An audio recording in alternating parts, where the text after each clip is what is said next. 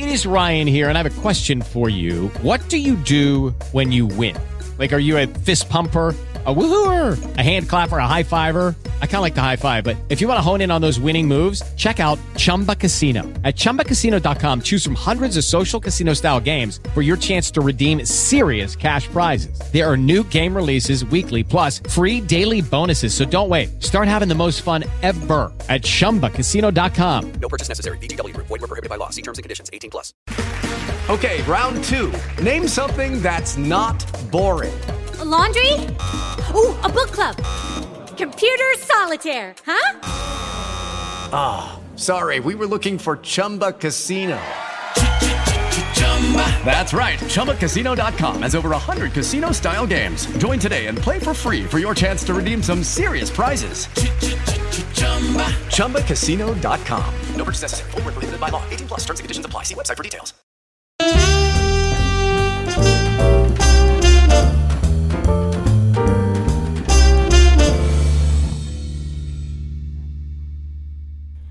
Ciao a tutti ragazzi, bentornati in una nuova puntata di Ottica in Fissa. Allora, questo ve lo dico in modo preventivo, aprite già Google o Safari o qualsiasi tipo di software che avete per eh, cercare Helmut Newton e iniziare a guardare le sue immagini per eh, poter ascoltare questa puntata con un certo tipo di coscienza e con un certo tipo di consapevolezza. Eh, come ho già detto, per me Helmut Newton è in assoluto, e non lo nascondo, uno dei miei fotografi preferiti e sicuramente il fotografo da cui io ho sempre preso tantissima ispirazione.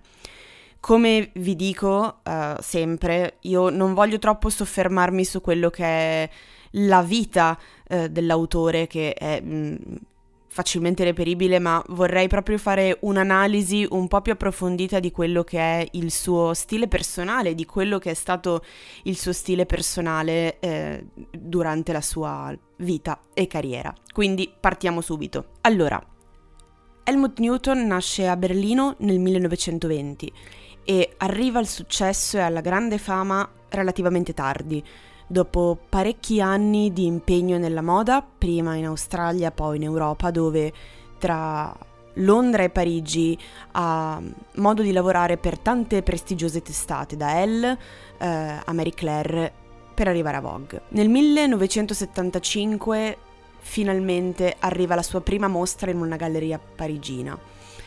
Da quella data, cioè nel, nel 1975, Helmut Newton eh, sempre, sarà sempre più presente in spazi privati e pubblici di grande prestigio e la cosa va sottolineata con particolare rilievo perché coincide con eh, un generale fenomeno che coinvolge l'arte e l'industria culturale tra la fine degli anni 70 e i primi anni 80.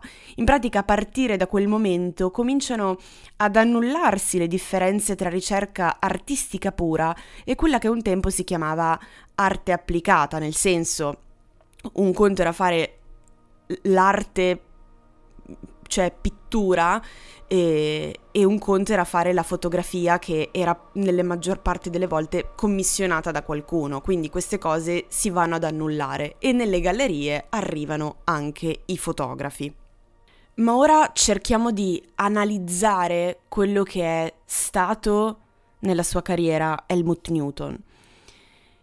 Fino, al, fino all'arrivo di Helmut Newton sul mercato, eh, le donne in fotografia non le abbiamo mai viste così, nel senso, faccio un ponte con, con Irving Penn, la donna è sempre stata trattata da donna. Cercate di capire questa cosa, ma vedendo le immagini sicuramente potrete, potrete capire. Uh, nella fotografia di Newton le donne si dimostrano spavalde e sicure di sé, eh, che sembrano delle valchirie del sesso. Mm. E, e, qui ci troviamo già perfettamente dentro la cultura degli anni Ottanta.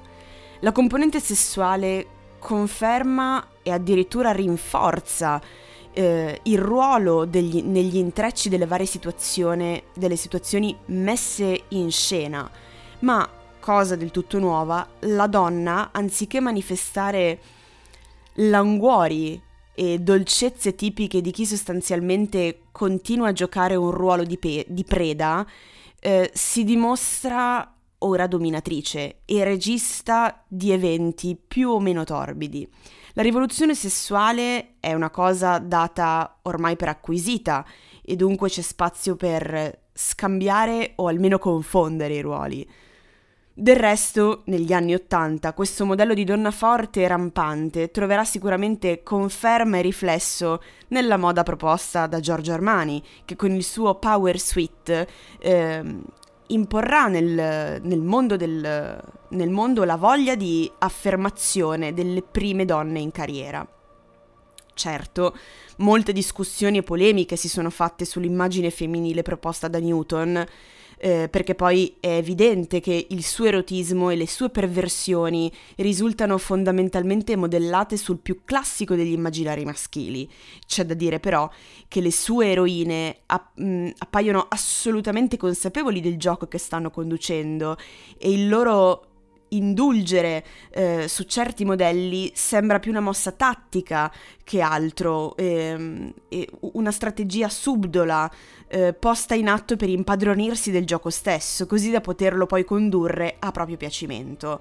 Del resto Newton abusa talmente dei modelli da farli divenire veri e propri stereotipi. La sua originalità consiste proprio nel portare all'eccesso ciò che in qualche modo è già codificato, tanto che gli ingredienti utilizzati sono i più scontati possibili in materia di perversione, ovvero voyeurismo, feticismo, provocazione, sadomasochismo e omosessualità femminile. Il tutto proposto in dosi massicce e ubriacanti, decisamente sopra le righe. La scelta di finzione operata da Newton nella rappresentazione dei corpi vale anche per le location, che come potrete notare, nella speranza che voi abbiate sotto occhio delle foto, ehm, le location si presentano eccessive, straripanti, esagerate, con un'esibizione quasi imbarazzante sfacciata di lusso e di ricchezza, ville sfarzose, saloni principeschi, piscine oceaniche. E questi sono i luoghi nella quali Newton preferisce ambientare le sue storie. Ma è evidente che siamo di fronte ad una sorta di pornografia degli ambienti e è l'ennesimo ricorso al gioco degli stereotipi che canonicamente pretende l'accoppiata sesso e soldi il pieno diritto di Newton di essere considerato autore eh, da anni 80, dagli anni 80 trova un'ulteriore conferma nella particolare idea eh, di fisicità che emerge nelle sue immagini. In questo senso lui si dimostra del tutto in sintonia con quella tendenza generale del decennio che punta a rivalutare l'esteriorità sull'interiorità. Il corpo negli anni Ottanta è un corpo carnale e non psicologico, sembra eh, aver dimenticato tutte le tensioni e i tormenti che lo avevano caratterizzato negli anni precedenti in favore di una compiaciuta esibizione, se così vogliamo chiamare, della propria materialità. Ma il dato veramente originale di tutta questa nuova situazione riguarda la sempre più rilevante quota di artificialità con la quale ora il corpo si propone. Di tutto questo clima Newton si dimostra un geniale anticipatore perché già sul finire degli anni 70 le sue modelle interpretano una fisicità ormai apertamente schierata sulla, frontiera, sulla frontiera dell'artificiale. Nella loro algida perfezione i corpi appaiono talmente esagerati da, no- da risultare quasi bionici, sono impeccabili, eh, sembrano prodotti di laboratorio, ecco. E lui stesso afferma che nel, nel suo lavoro opera una distinzione tra quello che sono le modelle e la gente vera, non considera eh, le modelle al pari della gente vera. Per confermare e ribadire questa ricerca di artificialità, Newton interviene molto spesso con l'aggiunta di protesi, collari ortopedici, ingessature, corsetti in cuoio, insomma, con tutta una serie di integrazioni e di aggeggi capaci di scatenare una nuova e provocante sessualità. La sessualità messa in scena è sempre una sessualità alla Newton, spinta ma stereotipata, perversa ma super codificata, insomma la perfetta incarnazione del più classico immaginario erotico.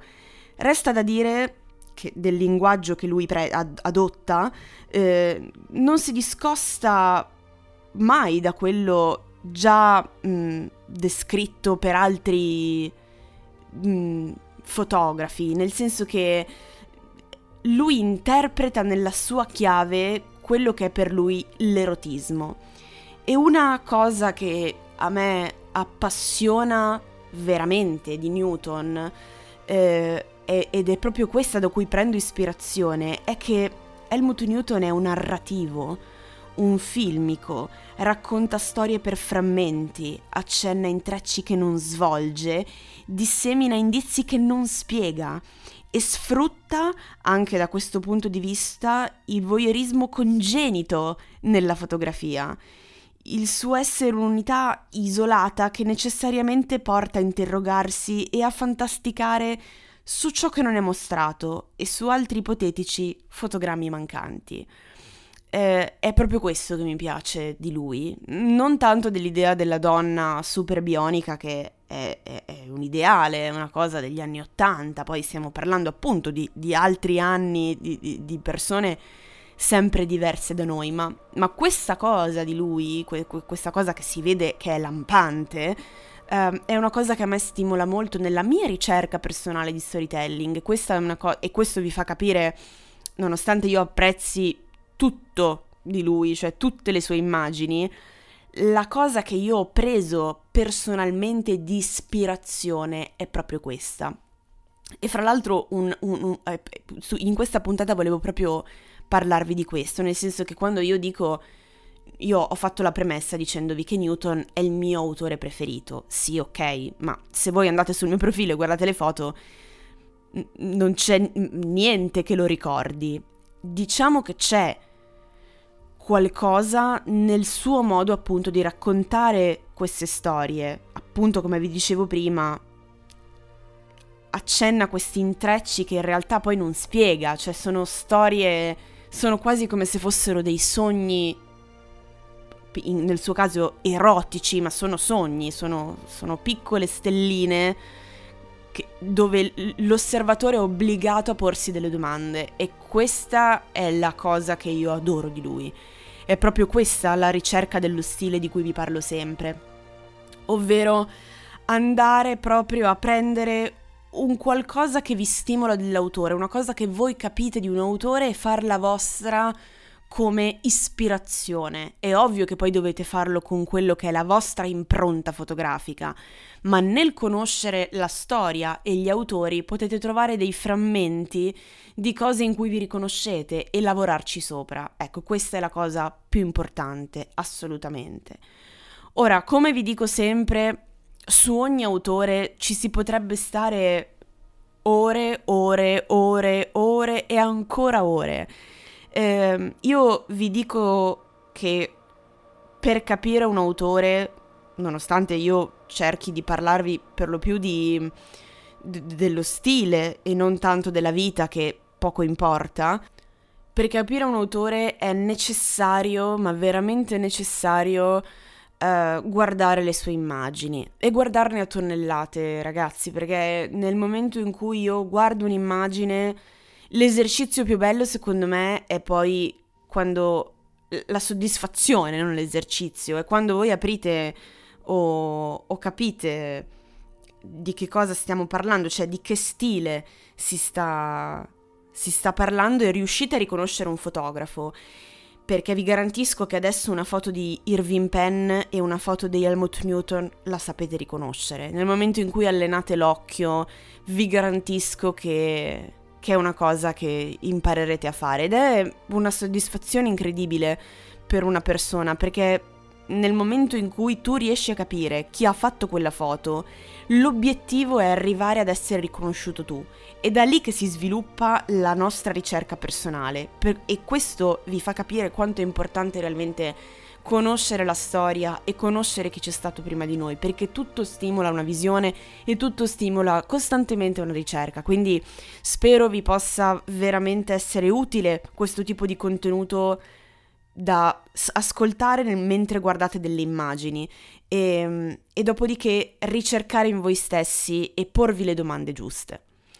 Detto questo, ragazzi, a me sembra sempre, mi sembrano sempre puntate brevissime, eh, però credo che mi piace l'idea di arrivare proprio al succo della questione, cioè raccontare Helmut Newton, eh, raccontare oggi Helmut Newton, ma in generale ogni autore proprio proprio solo per frammenti di stile, cioè quando ascoltate questo tipo di episodio, ascoltate co- com'è lo stile del fotografo, in modo da potervi sempre...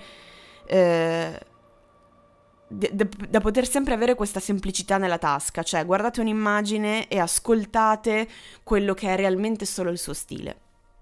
Detto questo, io direi che ci, ci sentiamo al prossimo episodio di lunedì e fatemi sapere se vi piace il Mood Newton, se vi piacciono le sue immagini, se vi riconoscete, perché non è detto che un autore, io ho un sacco di autori che mi piacciono ma in cui non mi riconosco, io ad esempio adoro la Chapelle ma non mi ci riconosco assolutamente. Eh, oppure se non vi piace, perché non è detto il fatto che sia un grande autore non è scritto da nessuna parte che vi debba piacere, però è sempre un... Eh, è sempre interessante capire queste cose e soprattutto ricordatevi che è sempre interessante capire perché un autore non ci piace, perché da lì sco- si scoprono ulteriori cose di noi stessi. Quindi fatemi sapere, ci sentiamo su Attica in Fissa sul profilo Instagram, scrivetemi dove volete, Telegram, Piccione Viaggiatore, mail, insomma, ormai le cose le dovreste sapere. E ci sentiamo alla prossima puntata. Un bacio a tutti, a presto, ciao!